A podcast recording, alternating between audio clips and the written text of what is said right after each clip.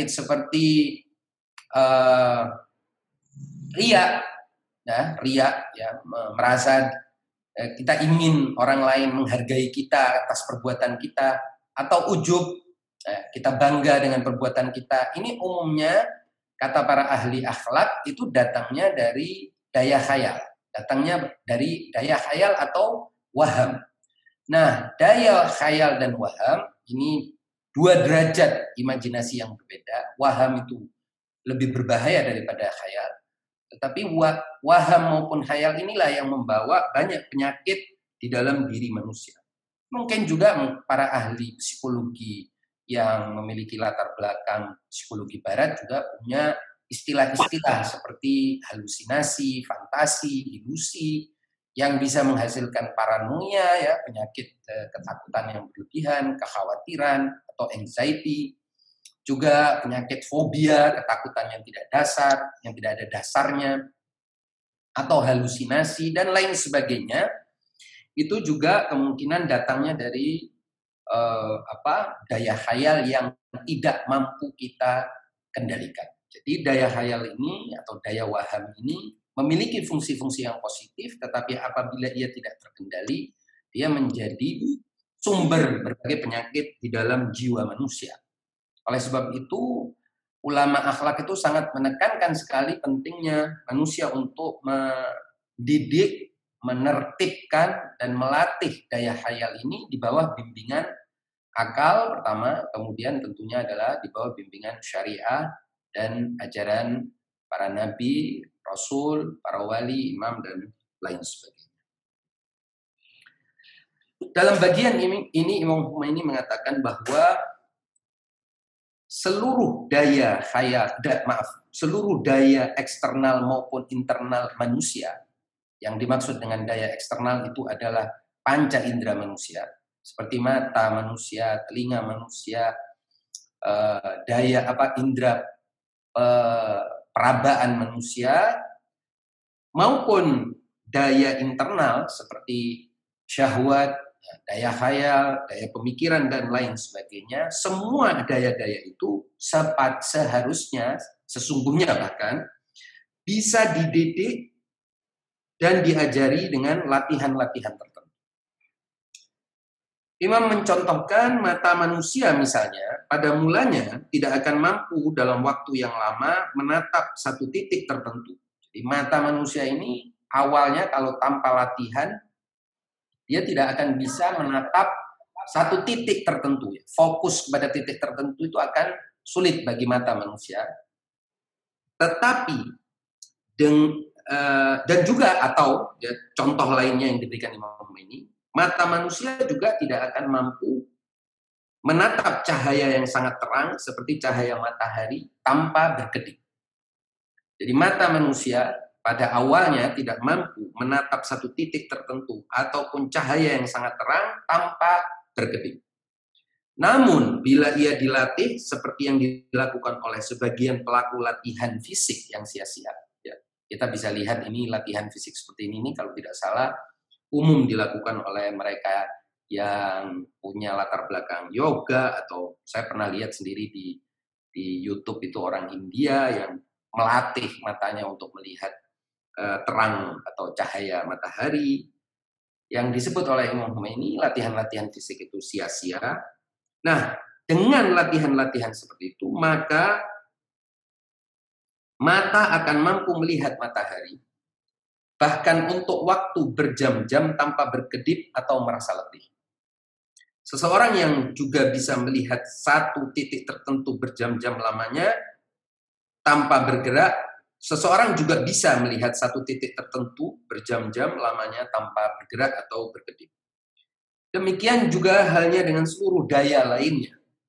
Bahkan sebagian pelaku latihan fisik yang sia-sia mampu menahan nafas lebih dari kebiasaan normal. Dan ini sering kita mungkin apa saksikan sendiri, apa sering kita melihat di tontonan-tontonan orang mampu menahan napasnya dalam waktu yang lama sehingga dia eh, melampaui kebiasaan manusia yang eh, bernapas Tetapi Imam Khomeini mengatakan bahwa semua itu sebetulnya adalah latihan yang sia-sia. Namun demikian, ini semua menunjukkan apa? Bahwa daya-daya ini bisa dilatih. Tanpa latihan, daya-daya fisik itu tadi tidak akan mampu melakukan sebagaimana daya-daya fisik itu apabila mengalami latihan dan pendidikan atau bimbingan tertentu. Nah, di antara daya yang bisa dilatih dan dididik adalah daya khayal dan waham manusia.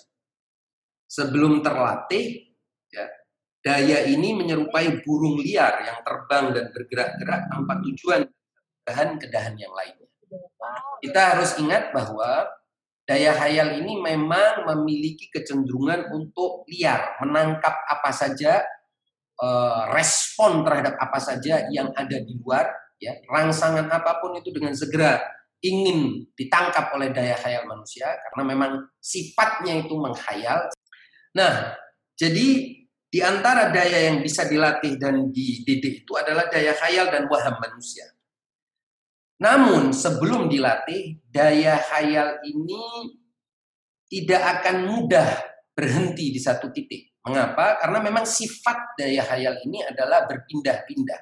Jadi sifat dan watak asli dari khayalan itu adalah terbang dari satu tempat ke tempat lain. Karena itu tadi, dia mampu menciptakan sesuatu yang tidak ada, mengadakan sesuatu yang sebelumnya tidak terlihat, Itulah kemampuan yang Allah berikan kepada manusia berupa khayal atau waham.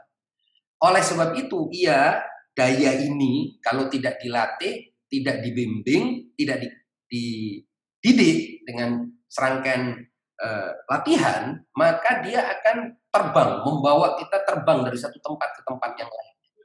Baik karena rangsangan-rangsangan yang bersifat objektif yang ada di luar, berupa tatapan mata, berupa pendengaran tertentu maupun yang bersifat batin, ya, perasaan-perasaan yang kemudian menyebabkan daya khayal kita ini berkelana ke tempat-tempat yang tidak seharusnya dan tidak ada. Seperti tadi saya bilang, misalnya ketakutan kita pada hal-hal yang sebetulnya tidak ada. Yang menarik misalnya Imam Khomeini di dalam buku 40 hadisnya itu mencontohkan bagaimana daya khayal kita itu sering kali mengalahkan akal kita dengan contoh bagaimana kita ketakutan menghadapi mayat atau pergi ke kuburan. Padahal kalau mau takut, akal mengatakan harusnya manusia itu takut pada manusia lain atau makhluk yang hidup yang bisa menyerang dia dan lain sebagainya. Tapi daya khayal memaksa akal untuk takut pada sesuatu yang sebetulnya sudah mati. Jasad, mayat itu sudah mati, sudah tidak bisa bergerak. Tapi khayalan kita memaksa eh, apa namanya memaksakan kepada kita perasaan takut itu tadi. Atau ketakutan kita dari ketinggian. Padahal sebetulnya kan ketinggian itu tidak ada hubungannya, tapi ketakutan kita itu karena kita me mensugesti ya, khayalan kita mensugesti ke dalam diri kita bahwa kita akan jatuh. Nah, bagaimana kita jatuh kalau kita tidak bergerak? Ini contoh-contoh yang sangat banyak. Sebenarnya Ibnu Sina juga memiliki kajian yang sangat uh, panjang lebar terutama di buku Ashifa tentang daya khayal ini, cuman kita bukan uh, sedang mengkaji tentang hakikat daya khayal dan atau kemampuan-kemampuannya apa uh, dan berbagai fungsinya ya, tetapi secara umum kita ilustrasikan saja. Nah, jadi memang watak dari daya khayal atau waham manusia itu akan selalu berpindah-pindah, respons terus kepada sesuatu yang ada di luarnya Bahkan sesuatu yang ada di luarnya itu suka ditambah-tambahin, suka dilebih-lebihkan, suka diolor-olor.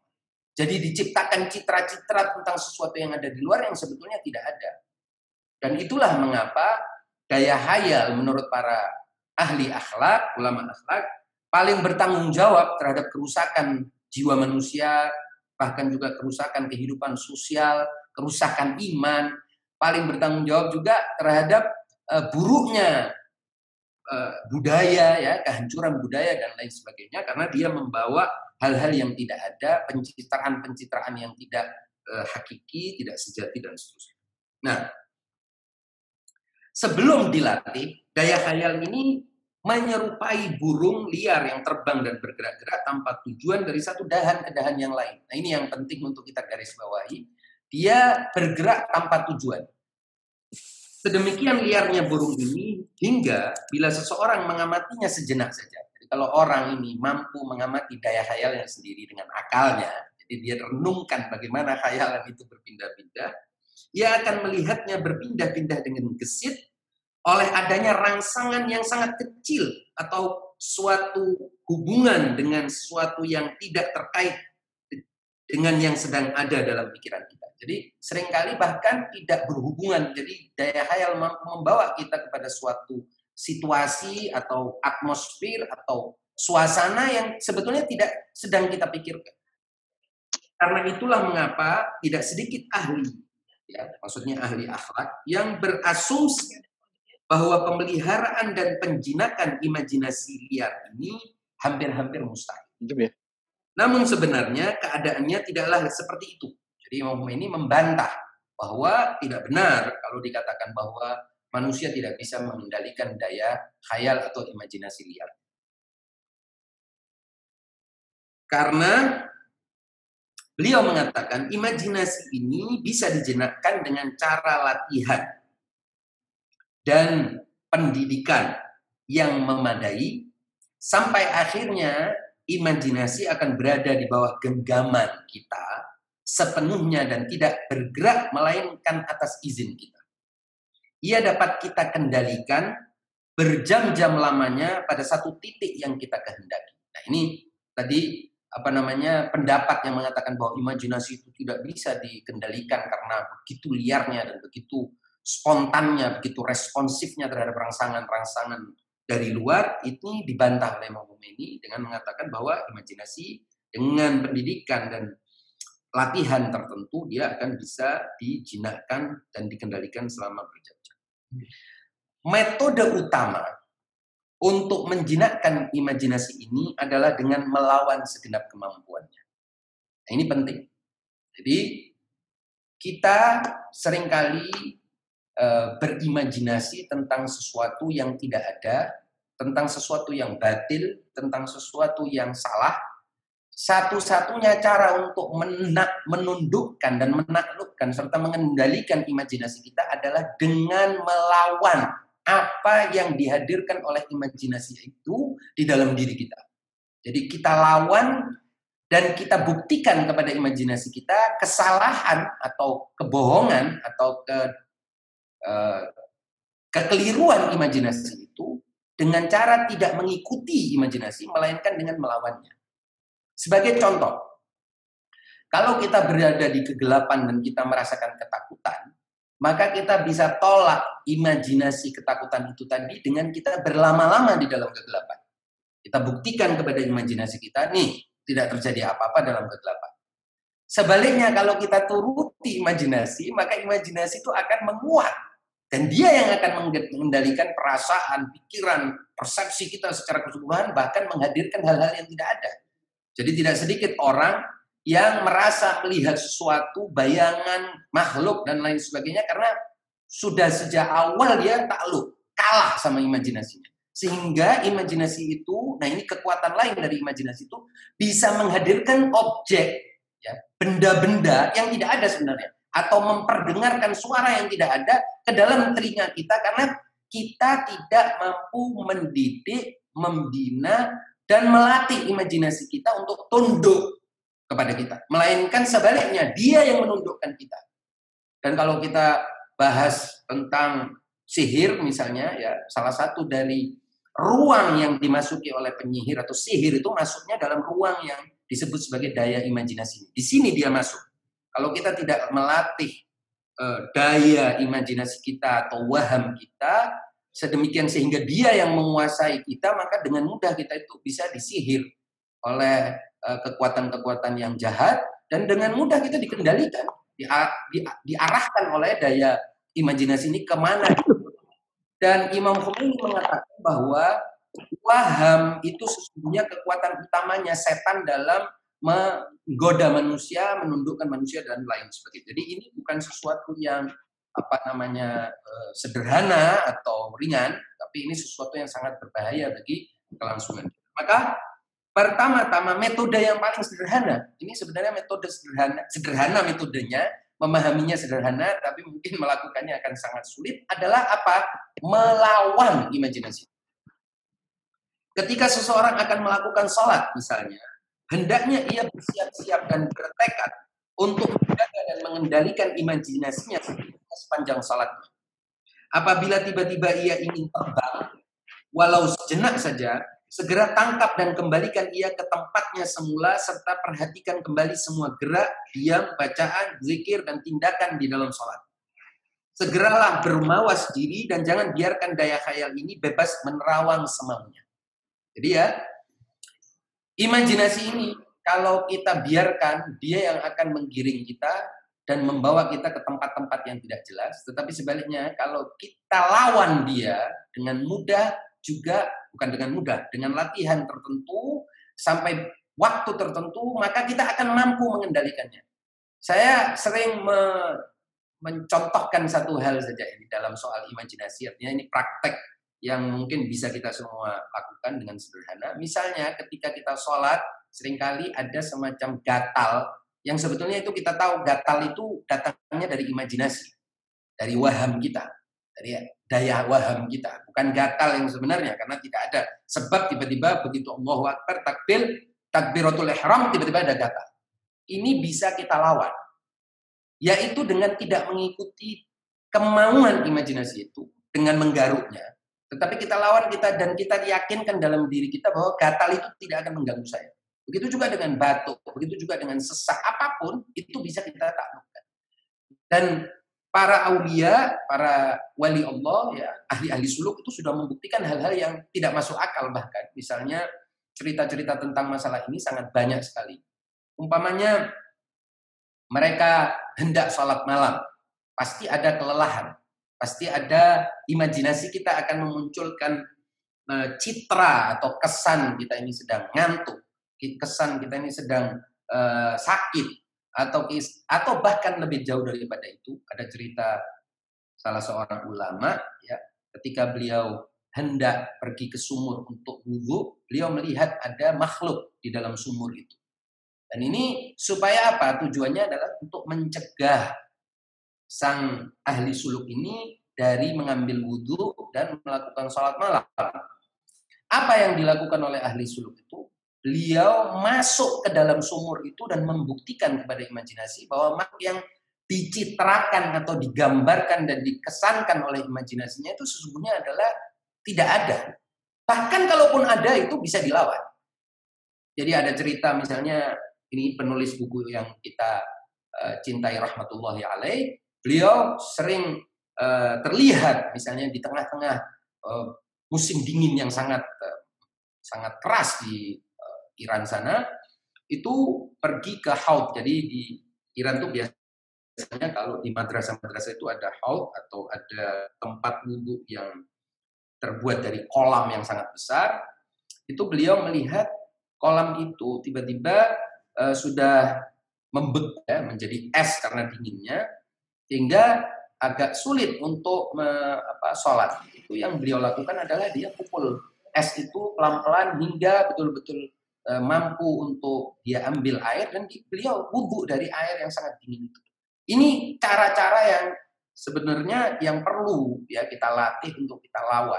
Jadi kita lawan semua yang dihadirkan oleh imajinasi yang sesungguhnya itu adalah hal-hal yang tidak ada hanya dicitrakan oleh imajinasi.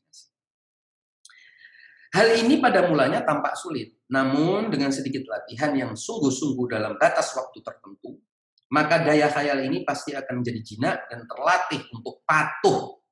Jangan berharap, nah ini penting, jangan berharap di saat-saat awal latihan kita akan dapat mengendalikan imajinasi sepenuhnya sepanjang sholat. Jangan berharap seperti itu. Karena itu harapan sering kali membawa, membawa kepada asaan Karena kita akhirnya gagal, gagal, akhirnya putus asa. Ya, harapannya memang bukan itu.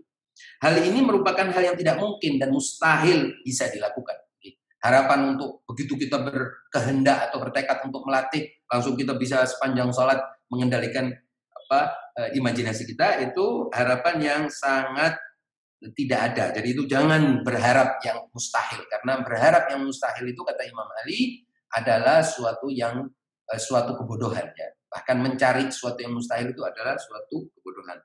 Qalabul muhali minal jahl. Mereka yang mengatakan bahwa menguasai daya khayal ini mustahil adanya. Jadi mereka, artinya para ulama akhlak mengatakan menguasai sepenuhnya daya khayal itu mustahil. Mungkin bermaksud untuk mengatakan bahwa mustahil menguasai daya khayal ini secara total pada tahap-tahap awal latihan. Jadi kalau awal basic mau berlatih, sudah mau menguasai itu mustahil adanya. Padahal tentu saja semua latihan ini harus dilakukan secara bertahap, perlahan-lahan, penuh kesabaran dan perenungan. Bisa saja pada tahap awal latihan seseorang hanya berhasil menahan khayalannya atau daya khayalannya untuk sepersepuluh dari keseluruhan sholatnya atau satu persen dari keseluruhan sholatnya sehingga ia bisa menghadirkan kalbunya dalam satu persen atau sepersepuluh itu. Lalu secara bertahap pengendalian ini akan meningkat sampai dia mampu menghadirkan kalbunya lebih panjang lagi dalam sholat. Semakin besar kehendak dan tekad manusia untuk melakukan semua ini, dan semakin penting baginya kehadiran kalbu dalam sholatnya, maka pasti ia akan mencapai hasil yang diharapkannya. Dengan cara ini, secara bertahap, ia akan bisa mengalahkan setan waham. Ini menarik, oh, ini menyebut waham itu sebagai setan waham ya karena waham itu memang di dalam buku Junudul Akal wal Jahal atau pasukan uh, akal dan kejahilan Imam menyebut bahwa setan itu adalah waham al-akbar atau waham terbesar. Nah, dengan cara ini secara bertahap dia akan bisa mengalahkan setan waham dan burung khayalnya sehingga dalam kebanyakan masa sholatnya ya, ya dalam masa sholat yang panjang itu ia akan mampu mengendalikan waham dan khayalnya dalam genggaman. Manusia juga jangan pernah berputus asa. Karena ia adalah sumber kelemahan dan kenaifan. Jadi putus asa itu sumber kelemahan dan kebodohan dan ke, apa, kegagalan dan lain sebagainya. Ketahuilah bahwa cahaya harapan lah yang bakal mengantarkan seseorang ke puncak kebahagiaannya. Jadi manusia harus selalu punya cahaya harapan di dalam perjalanan suluk ini. Tetapi inti dari apa yang dibicarakan dalam tema ini adalah bagaimana supaya kita memiliki rasa ya terdesak rasa yang ingin betul-betul mengendalikan yang tampaknya memang jarang ada di hati kita. Ini penting untuk kita ingat bahwa rasa urgensi ya, keinginan untuk mengendalikan secara sungguh-sungguh daya khayal ini memang jarang jarang ada di dalam diri kita dan ini bisa kita saksikan sendiri Salah satu di antara yang bisa kita saksikan adalah berapa sering sih kita ingin mengkaji hal-hal yang bersifat rohani, membaca buku akhlak. Kan kita apa kita ini sering bosan, belum apa-apa kita merasa kita ini sudah hebat. Nah ini, kalau sudah seperti itu, ya sudah, wassalam. Karena ingat ya, mengkaji apa yang kita anggap penting, memasukkan pengetahuan ke dalam jiwa kita tentang hal-hal yang bersifat rohani ini, ini juga adalah bagian dari nutrisi untuk tekad kita karena sering kali orang itu belum apa-apa sudah bosan, bahkan bosan untuk mendengarkan saja. Bayangkan, dengarkan saja bosan bagaimana mengerjakannya. Wassalamualaikum berarti itu betul-betul dalam kondisi yang apa namanya lelah sekali berarti jiwanya. Ingat bagaimana orang seperti mau ini seperti saya Ali Khomeini lihat dari mulai dia muda sampai mereka tua, begitu juga orang seperti Said Sistani, Ayatullah Huki, dan lain sebagainya, dari mulai muda belajar agama sampai tua-tua, betul tua bangka, tetap setiap hari belajar. Nah itu tekad itu dari mana? Tekad yang seperti itu itu dari mana? Datangnya dari keinginan untuk mendapatkan sesuatu dari situ.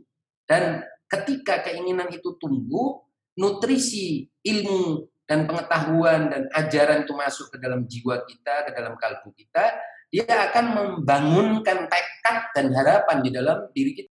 Mereka uh, akan mudah kalah oleh daya-daya yang ada di dalam dirinya itu. Sebagian orang berasumsi, ini kita mendengarkan sedikit nasihat atau suatu catatan yang penting dari Imam Khomeini. Ya. Jadi rasa urgensi itu yang paling penting. Rasa urgensi untuk mendapatkan uh, pengetahuan, rasa urgensi untuk mendapatkan kehusuan itu penting. Urgensi itu perasaan kita betul-betul harus hari ini dapat. Kita seakan tak percaya karena kalau tidak, nah padahal itu jarang ya urgensi perasaan terdesak untuk dapat uh, kehadiran kalbu, kehadiran kekhusyuan dan lain sebagainya itu sepertinya tidak ada. Kenapa? Karena seakan kita tak percaya bahwa modal kebahagiaan alam akhirat dan bekal kehidupan alam baka adalah sholat kita. Ini, kalau kita masih percaya, enggak kita bisa pakai ini, bisa pakai cara itu, bukan sholat. Ya lama-lama sholat ini tersisih, ya bukan prioritas. Kalau sudah bukan prioritas, ya nggak akan dapat hasil dari sholat. Orang yang serius, yang serius mau mengerjakan sholat aja kadang-kadang perlu waktu lama, apalagi orang yang merasa sholatnya eh, tidak penting ini gampang ini masalah kecil ini cuma urusan sholat. Ya kalau kita seperti itu tidak ada urgensi, tidak ada perasaan terdesak, ya makin jauh dari cita-cita mendapatkan khusyuk. Kita masih menganggap sholat sebagai kewajiban yang membebani dan memberatkan. Memang cinta pada sesuatu yang lahiri, sesuatu lahir dari pengetahuan kita akan hasil dan buah darinya. Sehingga kalbu kita mengimaninya. Kita mencintai dunia karena kita mengetahui hasil-hasil dunia. Oleh karenanya tidak diperlukan adanya seruan, nasihat, pelajaran, motivasi untuk mendorong kita mengejar dunia.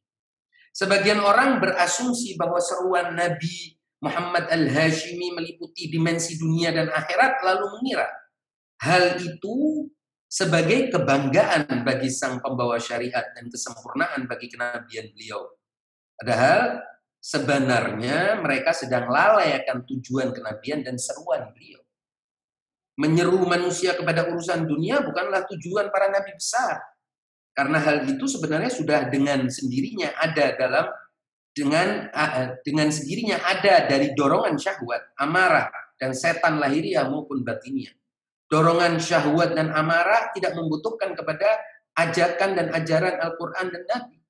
Para Nabi diutus oleh Allah justru untuk mencegah manusia fokus kepada dunia dan melampiaskan syahwat dan amarahnya serta menunjukkan kepada manusia hal-hal yang bermanfaat bagi keberadaan potensi syahwat dan amarah tapi dari sisi lainnya. Orang yang lalai menduga bahwa para nabi menyeru kepada kesejahteraan dunia. Padahal para nabi mengajarkan agar manusia tidak mencari harta dengan segala cara. Mereka menyerukan agar manusia tidak mengumbar libido, melainkan harus ada pernikahan. Mereka, para nabi, menyerukan agar harta diperoleh melalui perniagaan, perindustrian, dan pertanian. Daya syahwat dan emosi pada prinsipnya menghendaki pelampiasan total tanpa kendali. Sehingga para nabi datang mengatur cara pelampiasan yang benar atas syahwat, emosi, syah, apa eh, amarah dan lain sebagainya. Eh, esensi dakwah Nabi Shallallahu Alaihi Wasallam pada perniagaan dan perdagangan justru untuk membatasi dan mencegah kepemilikan yang tidak sah Esensi pernikahan justru untuk mengatur dan mengendalikan syahwat dan mencegahnya dari melakukan maksiat dan pengumbaran libido. Para nabi tidak menentang, ya, ingat, para nabi tidak menentang atau menyuruh kita untuk menutup dan menghapus semua daya-daya di dalam diri kita. Karena penentangan itu akan berarti sebuah pembangkangan terhadap sistem yang maha sempurna ini. Apa itu? Yaitu keberadaan nafsu dan syahwat yang Allah berikan kepada kita. Jadi tidak mungkin para nabi menentang daya-daya yang Allah ciptakan. Namun tujuan mereka adalah mengatur saluran dari daya-daya itu secara tepat dan benar. Bagaimana menyalurkannya. Demikianlah tatkala kita menjadikan dunia sebagai modal kehidupan dan sumber kesenangan, maka niscaya kita akan merasakan kebutuhan pada dunia. Berlari untuk mengejarnya mencurahkan seluruh perhatian padanya dan dengan sekuat tenaga berusaha mendapatkannya. Apabila kita juga percaya pada kehidupan akhirat dan merasakan adanya kebutuhan akan kehidupan di sana, maka semua ibadah kita, terutama salat kita, akan kita rasakan sebagai bekal hidup dan sumber segala kebahagiaan. Dan pada saat yang sama kita akan merasakan kebutuhan dan keterdesakan untuk memperoleh. Jika kita menyadari hal ini, maka kita akan berupaya sungguh-sungguh untuk menyiapkannya tanpa perasaan letih, sukar, atau terpaksa. Sama seperti kita menyiapkan makan kita, menyiapkan nafkah kita, menyiapkan penghasilan kita, dan lain sebagainya, yang kita semangat menolong segala hal tanpa mengenal lelah, padahal kita juga belum tahu apa besok bisa kita dapatkan apa yang kita usahakan. Bahkan kalau kita memiliki kesadaran seperti itu, bahwa sholat kita ini adalah sesuatu yang sangat kita butuhkan untuk kehidupan kita yang akan datang dan bekal kebahagiaan kita yang abadi, kalau seperti itu, kita justru akan merasakan keasyikan, kerinduan, kegairahan, dan motivasi yang tinggi untuk meneliti dan memeriksa syarat-syarat keabsahan dan diterimanya setiap ibadah tersebut. Jadi, ketidakgairahan atau kemalasan yang kita saksikan dalam diri kita sebenarnya merupakan refleksi dari redupnya cahaya keimanan kita dan lemahnya semangat yang kita saksikan dalam jiwa kita sebenarnya merupakan dampak dari lemahnya fondasi keimanan kita pada kehidupan akhirat seandainya pesan para nabi dan kekasih Allah serta petunjuk para ahli makrifat dan orang-orang bijak itu sedikit saja kita imani, kita resapi, maka pasti kita akan melaksanakan semua ini dengan sungguh-sungguh dan dengan cara yang terbaik. Namun sayang seribu saya, kini setan telah menguasai jiwa kita, merampas pendengaran kalbu kita, dan menyumbat telinga kita dari mendengar kalam yang maha benar, nasihat para nabi dan pesan-pesan kitab ilahi. Ini pendengaran kita tidak berbeda dengan pendengaran binatang pada umumnya, yang hanya berfungsi untuk mendengarkan suara-suara indrawi lahiriah dan tidak menjangkau, apalagi menembus jauh ke dalam batin. Di antara tugas penting yang harus dilakukan seorang pesuluk dan mujahid di jalan Allah adalah melepaskan dirinya secara total dari kebergantungan pada dirinya selama masa suluk dan mujahadah. Ini penting. Jadi kita jangan bergantung sama diri kita dalam mujahadah dan suluk. Jangan bilang saya mampu, saya mampu tidak. Hendaknya dia bertawajuh kepada Allah sumber segala sebab musabab. Bergantunglah dengan penuh kepada Allah sedemikian sehingga sifat kebergantungan itu menjadi bagian fitrah dan pembawaan kita dalam suluk. Hendaknya seorang pesuluk juga senantiasa memohon perlindungan dan pemeliharaan atas dirinya dari Allah Subhanahu wa taala zat yang maha suci dan menambatkan diri dan jiwanya pada tali pertolongan Allah dan merunduk rendah di hadapan keharibaan keharibaan. Terutama di saat-saat kesendiriannya. Ini penting di saat-saat kesendirian kita harus merunduk rendah di hadapan Allah dan meminta pertolongannya dengan sungguh-sungguh khususnya dalam upayanya bersuluk menuju Allah karena kita tahu hambatan dan kendala sangat banyak terutama yang datang dari diri kita sendiri. Serta hendaknya kita memohon dengan sungguh-sungguh kebaikan keadaan pribadi kita dari Allah Subhanahu wa taala. Sungguh tiada harapan dan naungan kecuali dari Allah, zat yang maha suci dan segala ujian hanya untuk Rabbul Alamin. Demikian uraian singkat yang bisa saya sampaikan dari uh, bab 11 ini dan juga apa, tentang uh, terapi imajinasi liar seperti yang telah disampaikan Imam ini yang tadi sebetulnya sangat simpel. Jadi terapinya itu ternyata sangat sederhana yaitu kita lawan imajinasi kita. Kalau imajinasi kita mengatakan kamu pergi ke kanan, kita lawan dengan pergi ke kiri. Kalau imajinasi kita mengatakan kamu ada gatel, jangan digaruk. Kalau imajinasi kita mengatakan itu sepertinya kamu mau batuk, jangan batuk. Kalau imajinasi kita mengatakan kita sedang lelah, jangan terima kelelahan itu. Kita lawan sepenuhnya. Sedemikian sehingga imajinasi, nafsu dan lain sebagainya itu kita tundukkan di atas di bawah kendali kehendak dan iradah kita. Dan mengapa misalnya Imam Ali bin Abi Thalib dalam sejarah disebutkan beliau itu sering kali di musim panas menggunakan baju sangat tebal, lalu di musim dingin menggunakan baju yang sangat tipis. Sedemikian sehingga para sahabatnya itu bertanya, wahai Amirul Mukminin, mengapa engkau ini kalau musim panas harusnya pakai baju tipis, engkau pakai baju malah tebal-tebal. Nanti musim dingin orang lain pada pakai baju tipis, eh maaf, pakai baju tebal karena musim dingin, khawatir rasa dingin itu menyerang tubuhnya, malah engkau pakai Eh, baju sangat tipis. Imam Ali mengatakan ini semua dalam rangka aku menundukkan keinginan. Jadi itu keinginan itu harus selalu ditundukkan. Caranya ya jangan diikuti. Karena kalau keinginan itu diikuti, nafsu itu diikuti, imajinasi diikuti, maka kita akan dikendalikan oleh eh, daya-daya itu dan kita tahu ujungnya apa. Kalau orang itu dominasi syahwatnya yang memenuhi dirinya, dia tidak lagi menjadi manusia, dia menjadi binatang.